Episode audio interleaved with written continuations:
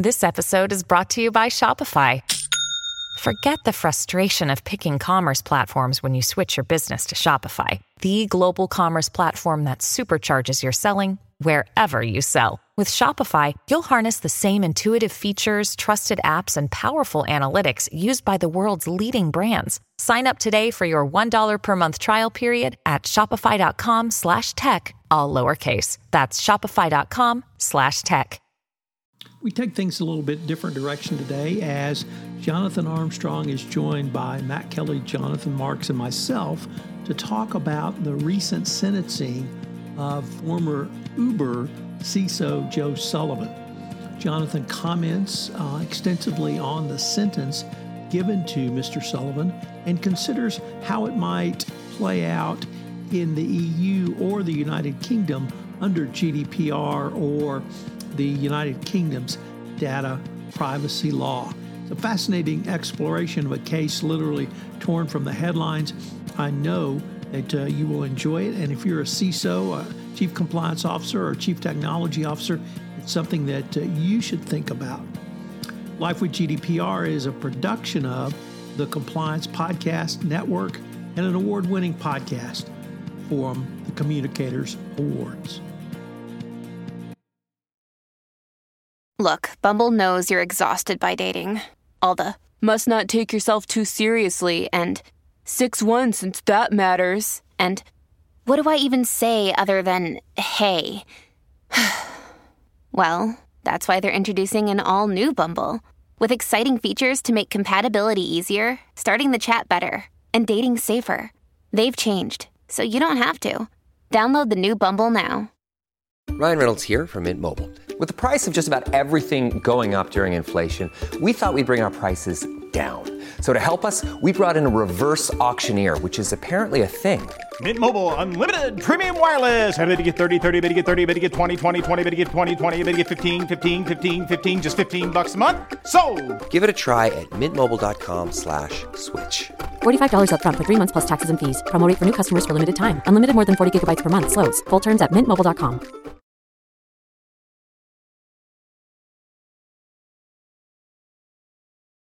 Mr. Armstrong, you've been intrigued by actually an event in America and wondering how it might apply to both the United Kingdom and the EU. Why don't you tell us what's got you so intrigued? Yeah, we're returning to the case of Joe Sullivan. So I think we mentioned it previously back in the fall or autumn, as it's properly known. And this effectively concerns the conviction of the former CSO of Uber. So for those of you who didn't follow the story originally, he was convicted on October the 6th. He was, as I've said, at Uber. They had a ransomware event in 2016, and they paid the threat actors $100,000, and they effectively masked the fact that it was a ransomware payment by paying it out of the Bug Bounty Fund. So a fund that had been pre-authorized for people to tell them of faults in their code, etc. And they also made the bad guys sign an NDA to say that they wouldn't tell anybody what was happening. Now, by the way, I just mentioned in passing that things like that are standard demands from threat actors these days. We've had some fascinating documents released, for example, of a approach to Royal Mail after they were ransomware, attacked via ransomware, where the threat actors even offer a package of things, including computing what the GDPR fine would be so that they can prove that they're offering good value, and offering an audit report for the organization to show where the security liabilities lay that were exploited. So my point being, it's not just a one-way street. Sometimes threat actors themselves are suggesting things like written agreements or audit reports in that slightly bizarre world of threat actors trying to show that they're somehow good guys. But in any event, Sullivan made this payment. It was shown to be a bug bounty in their accounts, and It seems that the CEO, the then CEO of Uber, Travis Kalanick, was in on it as well, and more on that later. And what then happened is the Uber were talking to the US authorities over their security stance.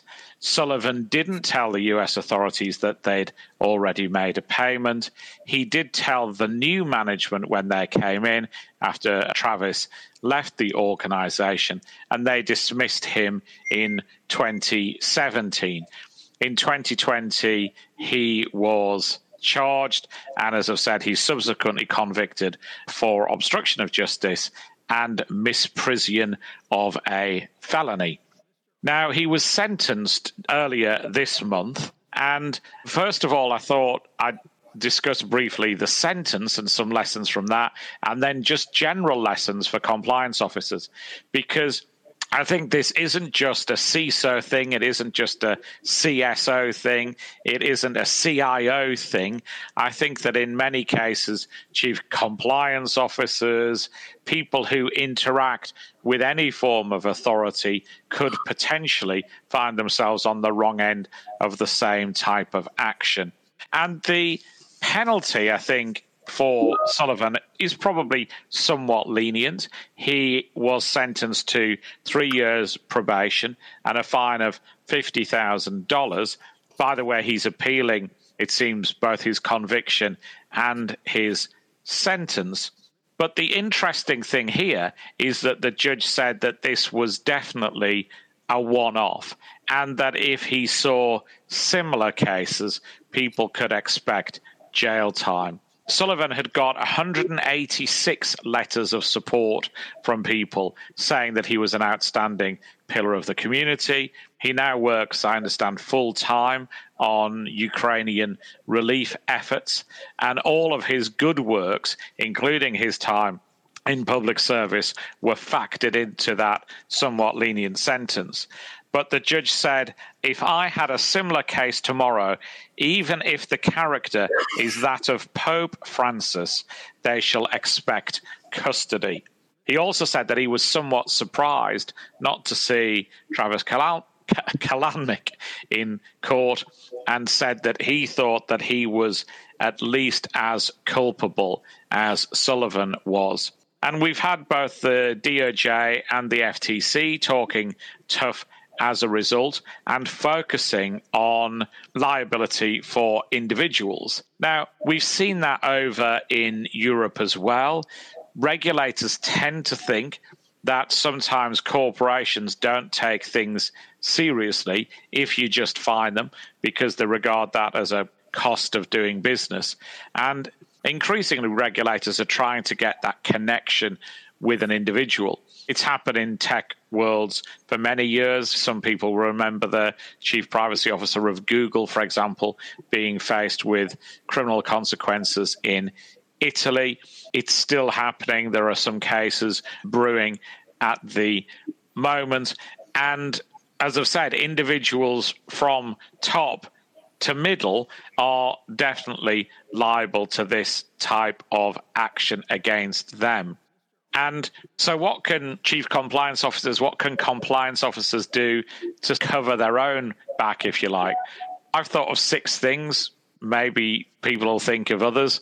Obviously, due diligence. If you're going into a new role, then do your due diligence. That's going to involve things like background checks on your prospective employer. You don't want to find out something on day one or day 10 of your job that you could have known by doing your research ahead of time. Secondly, I think you have to negotiate hard on your own contract. That has to include things like the right to knock on doors and open closets to see if there's anything nasty in it. And then we've talked before about things like noisy withdrawal or silent withdrawal, but the right to get out if there's something there that you don't like. Thirdly, I think look at D&O insurance. Obviously, for criminal acts, that's going to be not the perfect solution. But I think you do, if you are going to be treated as an executive or part of the controlling mind or whatever, in a corporation, then you sure as eggs are eggs want to be insured and want to have the same protections as the CEO if you're potentially going to stand alongside him or instead of him in the dock. And then I think the other three things I'd say are the three R's really. Rehearse. Any type of event is inevitable. Ransomware for most corporations is inevitable. Rehearse your reaction. Rehearse your response. Make sure that you're resourced appropriately. So too often, I think, compliance officers are given big briefs and big tasks and then told they can have 2 or 3 relatively junior people to help them.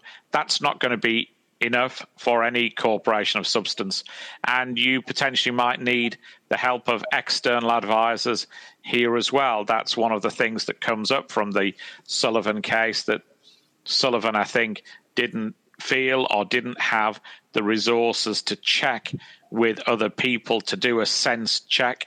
And there was evidence that effectively, because he was a lawyer, even though he wasn't performing the function of a lawyer, he was, if you like, underlawyered himself in that he didn't get the resource he needed, it was alleged, from the company's legal team because he was regarded as having an equivalent qualification. But we have a saying over here, the lawyer who represents himself has a fool for a client.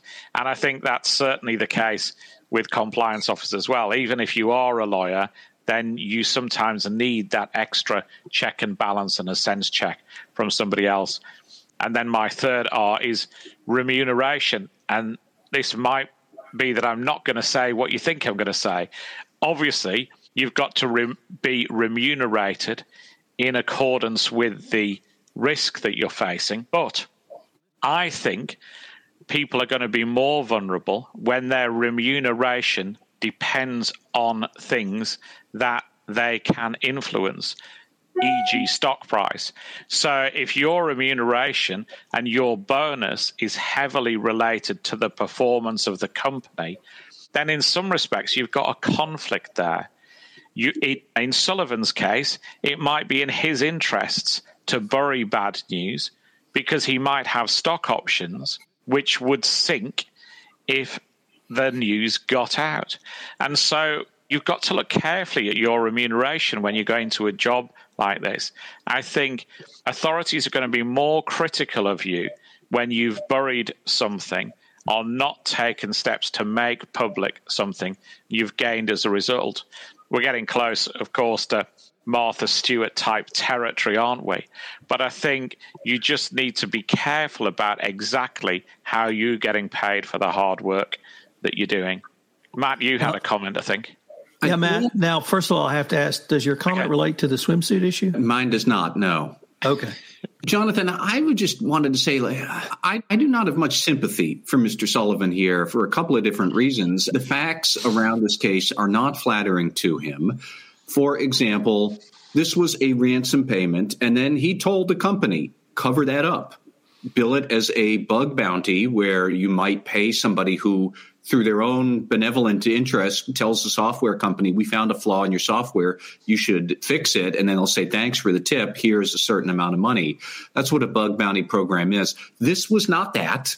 This was a ransomware payment. And then Sullivan turned around and said, cover that up. That's a books and records violation, full stop. And if somebody in the FCPA world proposed something like that, we'd laugh them out of the room. So in a lot of ways, I see this why a lot of compliance officers and CISOs are anxious about Sullivan's case, but he is not a good protagonist for the story they're looking to tell here, that they're being unfairly punished. I don't know that he wasn't unfairly punished, and never mind the fact that he's not going to jail. He didn't get actual prison time. But I am also curious, Jonathan, maybe if you could unpack a little bit more about the misprison offense, where I do think compliance officers have to worry about that, because misprison is you are not confessing to a felony that you are aware of, that you're not involved in. You don't have any criminal liability here, but you know that a felony is happening and you're keeping your mouth shut. I could easily see compliance officers on the wrong end of situations like that, where you know about an FCPA violation or you know about some sort of collusion or procurement fraud, and the CEO tells you, shut up, don't tell anyone about this, is that going to be Miss Prison now? Are we going to be faced with that sort of a risk? It was enacted during the Washington administration in the 1700s. A little bit odd that we're using it now for a ransomware issue, but here we are. So I do think there's a lot for compliance officers to think about here. I just think Sullivan in particular, dude, cry me a river for what you did, and that's that. I think there are some interesting bits about that, aren't there? And I think one of the things that's a running theme of this case is it is alleged he went and told the CEO. I think one of the 186 letters is from the former CEO. And part of you thinks he would write that letter, wouldn't he? I think the difficulty for compliance officers is quite often in things like this, they won't be the lead actor, if you like. And yet, as you rightly say, you can't be in the room where bad things happen and necessarily escape liability, nor can you think the guy at the head of the table was the guy primarily responsible. And yet if the prosecutors choose to go against everybody else and not him, you can't really say he was more culpable, therefore I'm not guilty at all. So I think that's one issue for compliance officers for certain, that sometimes they might not be the primary actor, but could still be in difficulty if they see something and don't say something. And I think the other thing maybe to consider is, in ransomware terms, 2016 is the time of the Roman Empire. In terms of it is so distant. Now, of course, ransomware is very different. Many of the ransomware threat gangs are sanctioned. Some of the ways in which they move payments are also sanctioned. And it's an even more dangerous world, I think, if you're paying ransoms now than it was in 2016, not only because of this prosecution, but also because of the very real risk that you might violate sanctions rules as well. This is Tom Fox again. Thanks so much for listening to this episode of Life with GDPR. If you've enjoyed our podcast, I hope you'll subscribe, rate, and review this podcast wherever great podcasts are listened to. We've linked to the Cordery Compliance news alert on this case. So for more information, check out that news alert and the Cordery Compliance site. Life with GDPR is a production of the Compliance Podcast Network. This podcast is a part of the C-Suite Radio Network. For more top business podcasts, visit c-suiteradio.com.